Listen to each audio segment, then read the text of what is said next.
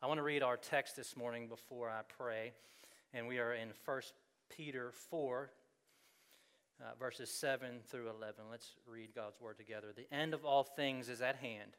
Therefore, be self controlled and be sober minded for the sake of your prayers. Above all, keep loving one another earnestly, since love covers a multitude of sins. Show hospitality to one another without grumbling. As each has received a gift, use it to serve one another as good stewards of God's varied grace. Whoever speaks, as one who speaks oracles of God. Whoever serves, as one who serves by the strength that God supplies, in order that in everything God may be glorified through Jesus Christ. To him belong the glory and dominion forever and ever. Amen. Let me pray. Father, we need you this morning. God, we don't want to come in our own strength. We want to come in dependency on you this morning. Whether it's uh, teaching or singing, playing an instrument, or listening, Father, we need your help. So I ask for your spirit, Father, to fall on this place. God, I have words on paper. Can say words and it can reach ears, but Father, only you can penetrate hearts. So I ask that you would penetrate hearts today. God, in, in this room, with our children, in their classrooms, Father, across this city, with all of our sister churches that are co laboring with us this morning, would you speak? Would you penetrate hearts? Father, we think of our brothers and sisters across the globe who don't have the opportunity to do what we're doing this morning because of persecution. God, would you uphold them, give them strength in their suffering? Would many come to know you because they're unashamed of Christ and they suffer for the sake of Christ? Uh, would you do that around this globe? God, for those that came in here this morning that are weary, that are tired, that are frustrated, that are dealing with chronic sickness, disappointment, God, would you be seen as their all this morning? You are our all in all, and it's all because of Christ. So would you do that in a miraculous way this morning? In Christ's name, amen. So we're again in First Peter. Every time I get up here to preach, the last several years, I think it's been two or three years now, I've been teaching through the book of First Peter. And as you heard me read this morning, it's the text is 1 Peter 4, 7 through 11. This is actually our 13th sermon in 1 Peter. Um, so I appreciate y'all hanging in there with me. Before I jump into our text, I want to sort of pull back and look at sort of what Peter, this sort of picture Peter's been painting over these last several sections of his letter. This is number 13, but I want to remind you of 9 through 12, 12 real quick this morning. If you remember, Sermon 9, we called Five Marks of Healthy Christian Community, and that was all from one verse, 1 Peter 3 8. And those five marks were unity, sympathy, humility, compassion, and love. And we said that these are the key ingredients, characteristics needed in the local church to sustain lasting, healthy community. And then we spent three sermons on this topic of suffering for righteousness' sake 1 Peter 3 9 through chapter 4 and verse 6. And we called these suffering for righteousness' sake because that was this topic for all three sermons. In the first two sermons, we talked about a motivation for living this way. And then the last sermon, in that little mini series, we talked about how we ought to suffer instead of sin. Choose suffering over sin because this is what Christ did. He suffered for righteousness' sake. Which brings us to today's sermon, sermon number 13. This is a spoiler alert. Here's the title. I haven't told you yet. The end of all things is near, which it doesn't sound like a community passage, but it is. It's talking about community, and we'll see this in great detail in just a few minutes. But I don't want us to miss the point as we dive into a specific part of this letter to see what Peter is really trying to do here over these last four sermons. And that is, he sticks suffering for righteousness' sake right between two discourses on proper community how you operate in the local church. So I think what Peter is trying to get across to us here, the point that he's trying to make, is that we need community to live and thrive in the age of persecution, in the end times. That's why he sandwiches this suffering for righteousness' sake right between two paragraphs on community. How properly functioning Christian community works. We need each other. I think that's his point here. You need church community. You need church family around you to continue to uphold you and edify you and press the promises of God into your life as you get this persecution from society. This is Peter's overall point. So, with that in mind, let's dive into today's text. And again, the title for my sermon is The End of All Things is at Hand. And you might sort of look at this and think, man, this is going to be about the apocalypse. We're going to be talking about dragons and earthquakes and zom no, not zombies. That's not in the Bible. This is not the case. Sounds apocalyptic, but it's not. And I added this subtitle to sort of help us point us in the right direction Radically Ordinary Christian Community. So, the end of all things is, is at hand radically ordinary Christian community. One author said, Juan Sanchez said, living with the end in view is not a call to radical Christianity, but to normal Christianity. And Peter tells us, this is why I titled it this in the first phrase in this verse the end of all things is at hand. Then he tells us to act in a surprisingly ordinary way. Nothing flashy here. He's sort of framing the conversation. That's what this first phrase is doing. He's putting a frame around what he's about to tell us. And you put frames around things in order to sort of focus your attention, right, on the thing that the author, the artist, the curator, the thing that they want you to focus on. That's why we put a frame around things. And that's what Peter's doing by telling us the end of all things is near. And then he adds this word, therefore. The end of all things is near. Therefore, live like this. The coming end is the frame or basis for how we should live. So Peter's saying, don't lose your focus, church. Be smart about the times in which you live. I don't believe Peter is warning us of pen, pending judgment here, although we should be warned that the end is near. And I don't think he is either telling us, you know, be encouraged, Christ is coming back, although we should be encouraged that Christ is coming back. In this context, I think Peter is saying, don't waste your time. Don't lose your focus, church. Keep your focus on the times that you live. Keep your focus on the nearness of eternity. And remember, this is a community passage, right? Keep your life in Christian community in the framework of the end is near. Or I can say it more succinctly live in light of eternity within the local church. This is the mindset. This is the framework. This puts a sense of urgency and magnitude on living this way. Now, you might read this verse in 1 Peter and, and sort of think, man, Peter, you've sort of lost all credibility with me because 2,000 years ago you said the end was near, and here we are 2,000 years later, no Christ yet.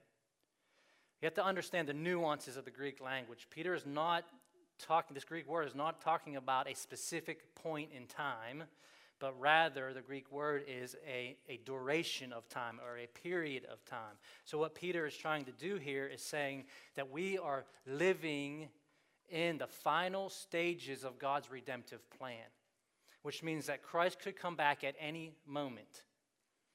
Nothing's preventing God from sending Christ back. Everything has happened already in order for Christ to return. All acts of the drama of redemption are complete creation, fall, the call of Abraham, the Exodus, the kingdom of Israel, the exile and return of the Jewish people, the birth of Christ, his life, his death, his resurrection, his ascension, and then finally his pouring out of the Spirit onto the church and we're ready for Christ to come back.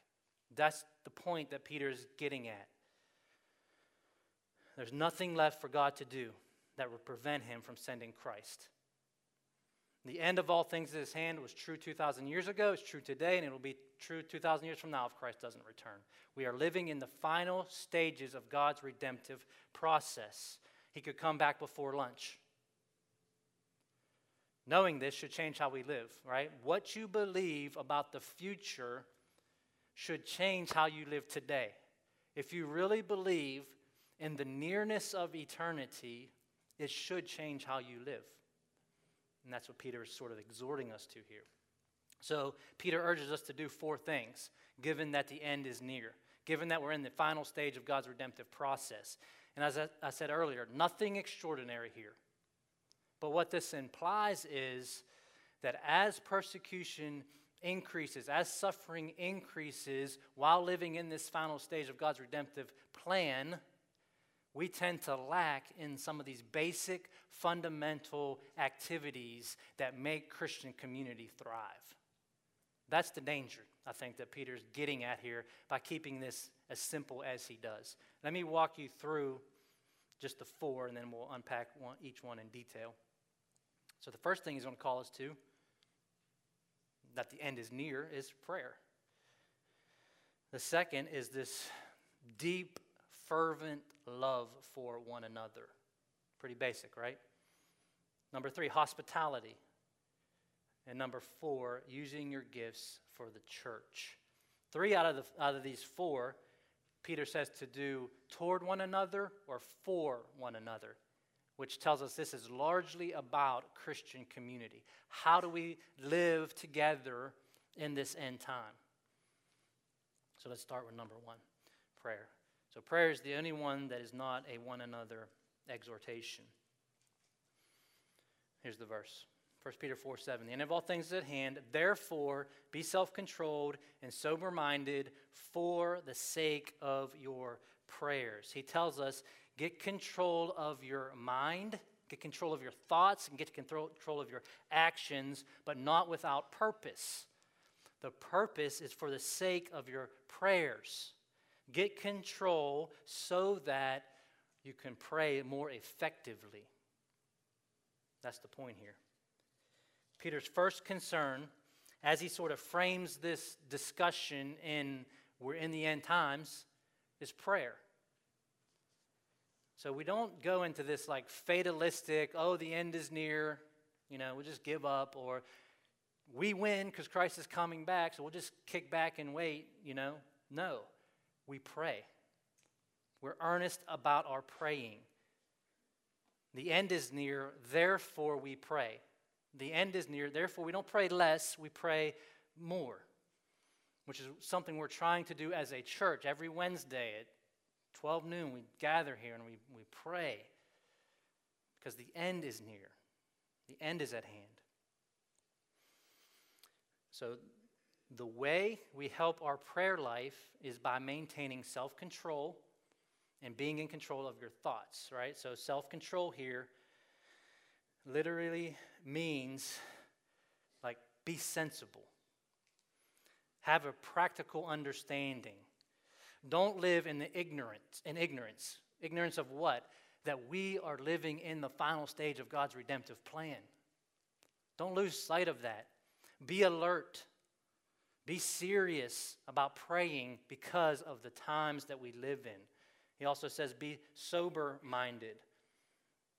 Get, con- get control of your thoughts. We know how, how bad our thoughts can run, especially when fear comes in. And he says, be sober minded. So, sober sort of makes you think of the word drunkenness, right? Drunkenness is a loss of control. So Peter's saying, maintain control of your thoughts so that you can pray.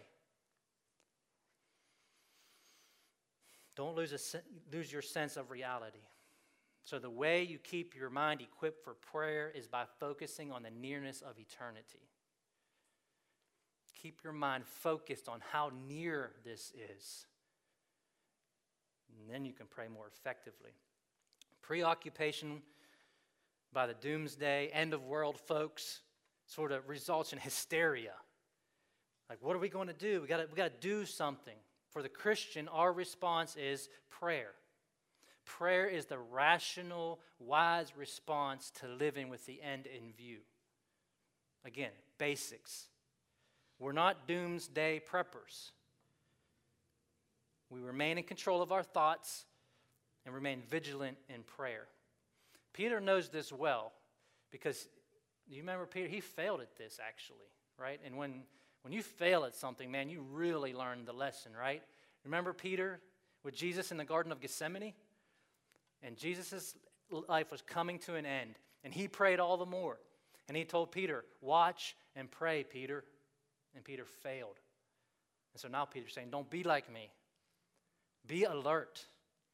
Don't be asleep when the enemy comes. Don't get lazy in your prayer life. Be alert, be serious, be about prayer. That's what Peter is pointing us to here. So, the first radically ordinary activity that Peter calls us to is prayer. The second is love. The second is love. That's verse 8. Above all, keep loving one another earnestly, since love covers a multitude of sins. Above all, of first importance. His first concern might have been prayer, but of highest, highest importance is love. The fundamental ingredient that enables Christian community to thrive in end times is love. Again, let's keep the context sort of on our minds, right? As suffering increases, as persecution increases, as we resist sin and as we're rejected by society, there is a vulnerability for our love to decline amongst each other. That's sort of implied here. Otherwise, Peter wouldn't be telling us to love one another fervently. So, Peter urges us to continue earnest in love. This is not the first time he told us this. In chapter 1, verse 22, he told us to love each other fervently. So, as persecution increases, love is at risk, folks. So, earnestly. This, some translations, I think, were said fervently or deeply. It literally means to stretch out. Have your love stretched out, both in endurance and in depth for each other. Stretch out your love for one another. Let me just restate Peter's what he's, what he's saying in my own words. Of first importance, keep he says, keep up the unceasing activity of loving one another with a high degree of intensity. Could someone look at your relationships within this church, your interactions with each other, and say, man, they love each other with a high degree of intensity? This is what Peter is calling us to because we're living in the final stages of God's redemptive process. And Peter, he doesn't just tell us, love each other earnestly and leave it at that. He gives us the effect of this. He shows us why this is going to make community last and thrive. And you see the, you see the phrase love this way, since or because love covers a multitude of sins. One of the reasons for our earnest pursuit of love is that it covers a multitude of sins. Now, Peter, he's not making a theological statement about God here, although it is true that in God's love, in the shed blood of Christ, our sins are covered. But that's not what he's saying here. And neither is Peter saying that we should take sin lightly. He's not saying that we should cover up our sin. Peter is clear on this in his letter that we are to live a holy and righteous lifestyle. Christian community only thrives when we expose and deal with our sin. So, this is not what Peter's saying here. So, what is Peter saying? Peter here is making a statement about unity in the body of Christ. Above all else, love is the main ingredient for lasting unity in the local church. Peter gets this phrase from a proverb which would have been very well known at that time. It's Proverbs 10, verse 12. Hatred stirs up strife, but love covers all offenses.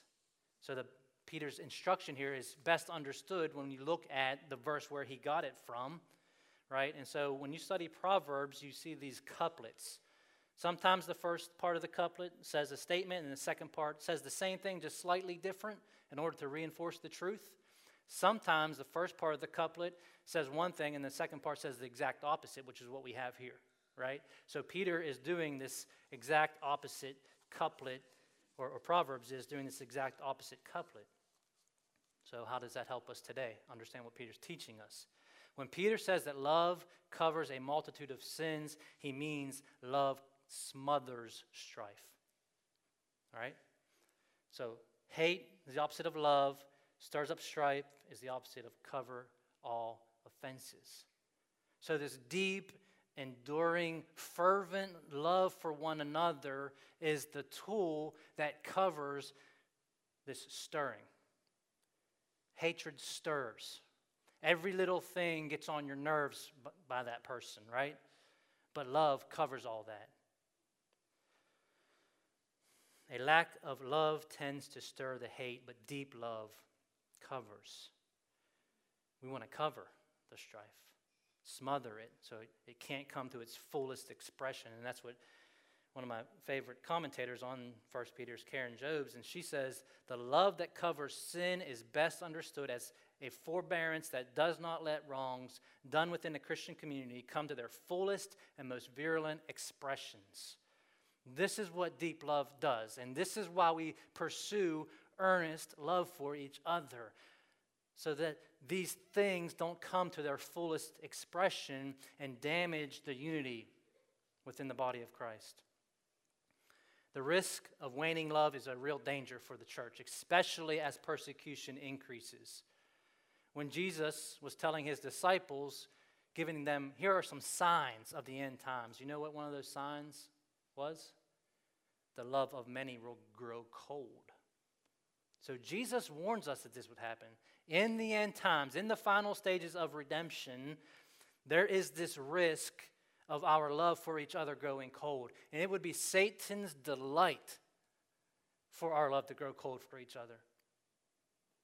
No better success for him than for hatred to stir in the body of Christ rather than love. This love is not so much about emotional intensity as it is about persisting through difficult times. Sort of like family love.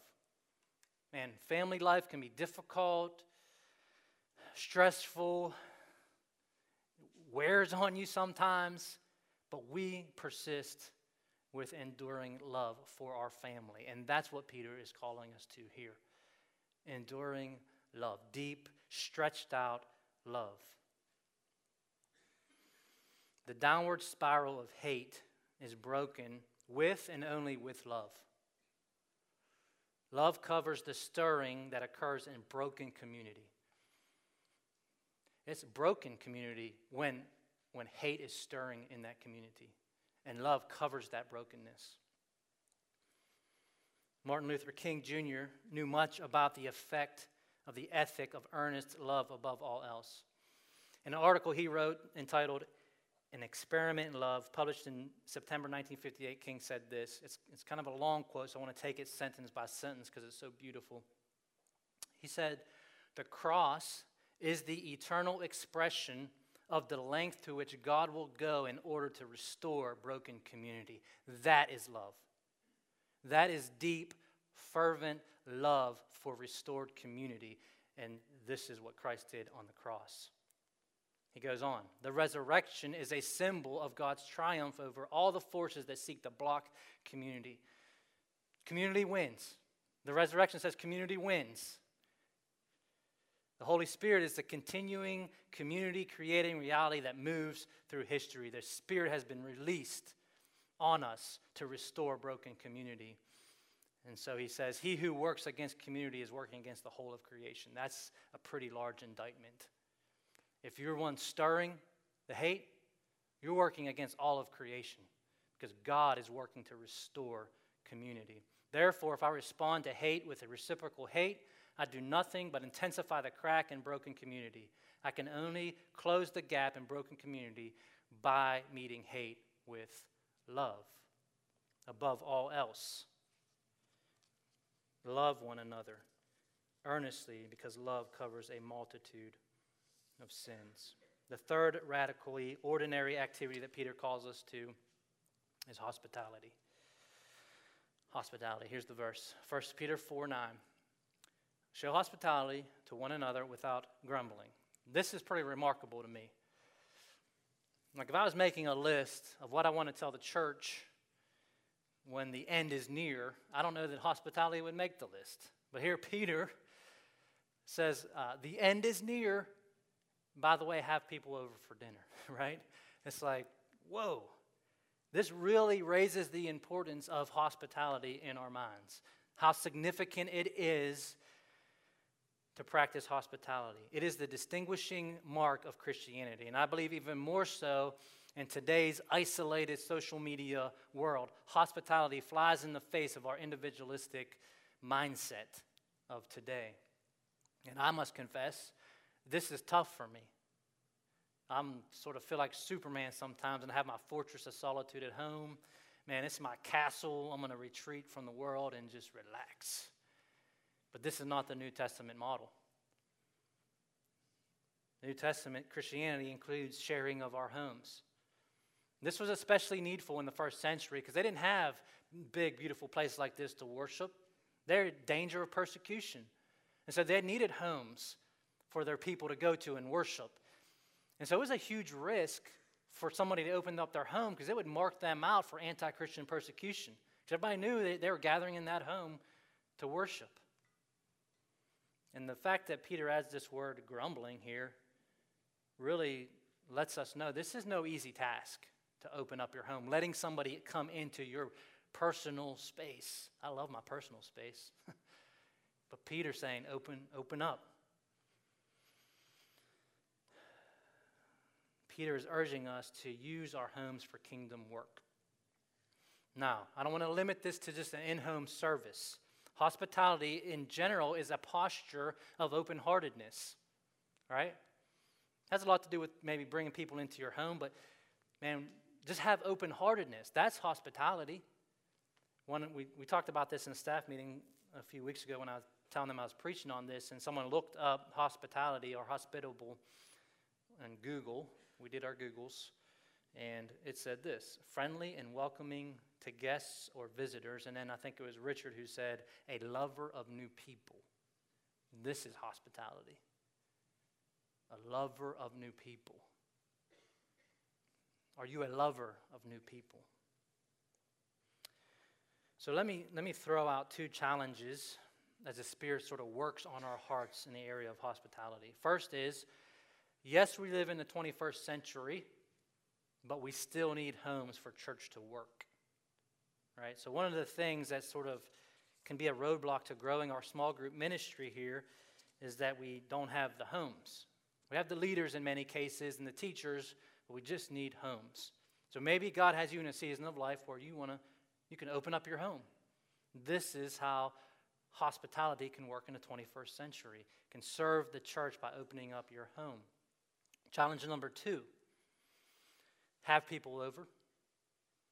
Have them over your house, or maybe you want to at least go to a restaurant or have coffee with somebody here at Hope Point. The idea of hospitality is, again, strangers new people. So maybe they're not new to Hope Point, but they're strangers to you still, and, and you need to gather with them and learn from them and learn about them because this is what's going to strengthen our church. And I would even take it one step further go out and have dinner and coffee with people that don't look like you. On Wednesday this week, we had our uh, race, pastor's race roundtable. And at the end, of our discussion this week, Pastor Walter Belton, before he prayed, he said, Don't think that you can have diversity on Sunday if you don't have it Monday through Saturday. Don't think that you can have diversity on Sunday if you don't have it Monday through Saturday. Whew, that hit me. This is what hospitality is. Let's be hospitable, for hospitality is the key for radically ordinary end time living. It's part of the fiber that will strengthen us during increased persecution in this final stage of God's redemptive process. Let's be radically hospitable. All right, final one. Number four. Final activity, radically ordinary activity of end time living is using your gifts to serve one another. So this comes from verses 10 and 11, but let's look at verse 10 first. Peter says, As each has received a gift, use it to serve one another as good stewards of God's varied grace. As each has received a gift. So the assumption that Peter has in mind here is that everybody has at least one gift. You might have more than one gift, but everybody in the body of Christ has a gift. And, and so that means that everybody can do something for the body of Christ. Everybody can contribute to the work of Christ. Everybody in this room can contribute to the work of God through Hope Point. Gift is a is sort of a churchy word, I think, in this context. And so, what, is, what does it mean? Here's what Wayne Grudem, how he defines spiritual gift. A spiritual gift is any talent or ability which is empowered by the Holy Spirit and able to be used in the ministry of the church. It's a talent, ability, gifting, empowered by the Holy Spirit, right? It can be used in all of life. You might benefit from this gift in, in vocationally or in your family, but its primary use is in the church for one another. The New, New Testament has five lists of gifts, and all five of those are different in some way, which tells us that gifts are, th- those are not exhaustive lists. That's why Peter calls it a varied or manifold grace of God. Because there is limitless variations to the talents and abilities that we can praise God with. It can range from the familiars of preaching and teaching to the things like Paul included leadership is a spiritual gift. Generosity is a spiritual gift. Administration is a spiritual gift. Acts of mercy are a spiritual gift. The list can go on and on. The point is, what is your gift and how are you using it to serve the church? Serve one another, as Peter says. Radical end time living for the Christian means being engaged in the local church by using your talents and abilities to build up the church. Everybody is here for a reason. You have something to offer the body of Christ. Look how Peter describes those who used your gift, right? Here's the one another. You're serving the church, each other. And what does Peter call those people? Good stewards of God's varied grace. Good stewards of God's varied grace. What's a steward? Here's one definition one who is entrusted with management in connection with transcendent matters. The gifts, the talents, the abilities that you have, you are managing a transcendent matter, right? As, as insignificant as you think your gift is, it is on loan from God. And you're managing this gift for the time being. You're managing something bigger than yourself. If your gift is just words of encouragement to people, that is a transcendent matter that God has trusted you with. You are His manager. And He says, manage it well.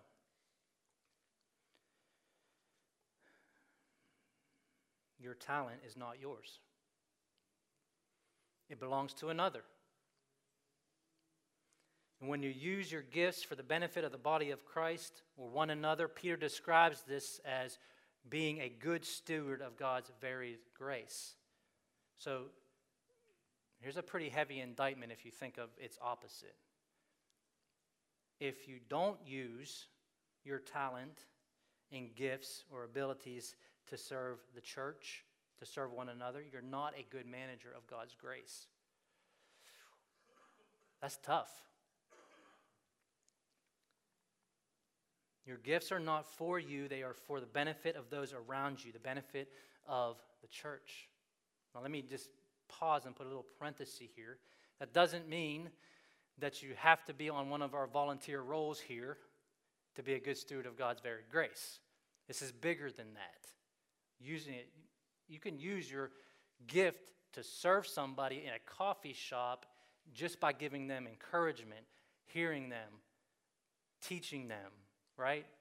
Although we love to fill up our volunteer roles, so I'm not saying don't volunteer for us, we would love that, but this is also bigger than that. That you're serving the church in some way, whether inside these walls or outside these walls. Good managers of God's manifold grace don't hide their talents or spend them on themselves. You all know the parable that Jesus told of the talents? Do you know what he called the one that buried his talent? Wicked, slothful, worthless, and was cast into utter darkness. So feel the weight of that. How we use our talents and gifts is serious business. We should take this seriously. How do you manage God's grace? Right? You got all this grace just showered on us in a, in a myriad of ways. Part of that grace is the gifts that He has given you. How in the world do we manage all this grace that God is showering on us? The answer serve. We're, we're not sponges that soak up all of God's grace and it's just for us. We are to be conduits of God's grace. Receive that grace and then bend it out and dispense it through service to the church, serving one another. One writer said this Grace is wasted if it only comes to us but does not move through us. Grace is wasted if it only comes to us but does not move through us. Don't waste the grace. Calvin called this the abuse of God's grace. You want to know how you can abuse God's grace? By not bending it out to others and serving others. So, Peter, he expounds on this in verse 11. He says, Whoever speaks as one who speaks oracles of God, whoever serves as one who serves by the strength that God supplies. So, Peter calls gifts and talents varied, manifold grace. But now he sort of puts them in just two categories speaking, speaking oracles of God, or serving, serving by the strength that God supplies. Speaking is not limited to preaching, okay? It's teaching, evangelism. I'd put singing in that category, words of encouragement. It's folks that are teaching in our HP Kids right now to children. It's small group leaders that are teaching. It's youth workers that are teaching. Everyone who speaks the gospel is speaking oracles of God. The, these words are from God. If you serve, which everything else falls into this category administration, generosity, hospitality, and a myriad of other gifts that strength comes from God. That's his point here, his overarching point. Do you see it? If you're speaking, it's coming from God. If you're serving, the strength is coming from God. You're relying on God. There's a high dependency on God to do this kind of work. Many times, serving can be physically, mentally, and emotionally draining. We've all been there. Just feel that burnout, man. Like serving the church non-stop, right? So, what does it look like to serve tired and weary, but serve in the strength that God supplies? Recently, I, I picked up a book that includes all of Martin Luther King Jr.'s famous speeches and writings and articles, interviews, which is why I quoted him earlier. But this week I read the speech that he gave at the end of the Selma March. Four day march, 54 miles from Selma, Alabama to the state's capital. In fact, this month, March, marks the 55 year anniversary of that march. In that speech on March 25th, 1965, he told the story of Miss Pollard, a 70 year old African American woman in declining health who marched in the Montgomery bus boycotts. He said that Sister Pollard one day was asked while she was walking if she wanted to ride, and when she answered no, the person asked her, Well, aren't you tired? And with her ungrammatical profundity, as King put it, she said, My feet is tired, but my soul is rested. Miss Pollard was marching and serving the African American community, the nation, and the church in the strength that God supplies. I think this is what it looks like to serve in the strength that God supplies. We can say that our feet are tired, but our soul is rested because we're working for a bigger cause. We're serving for a bigger cause. This type of strength is the strength that God supplies. And when you do this, this is the key to this. When you do this, God gets the glory, which is the end goal. So, why do we speak oracles of God? Why do we serve in the strength that God supplies? Why is it this way? Peter tells us in this verse in order that in everything God may be glorified through Jesus Christ. The reason why the use of our gifts requires a high degree of dependency on God is so that God will get the glory. That's what's going on here. A high dependency on God gives God higher glory. God does not get glory when you serve out of your own strength or speak your own words. We deprive him of his glory when we try to do this from our own strength and from our own mental capacity. Speak and serve out of your dependency on God, and he will get the glory.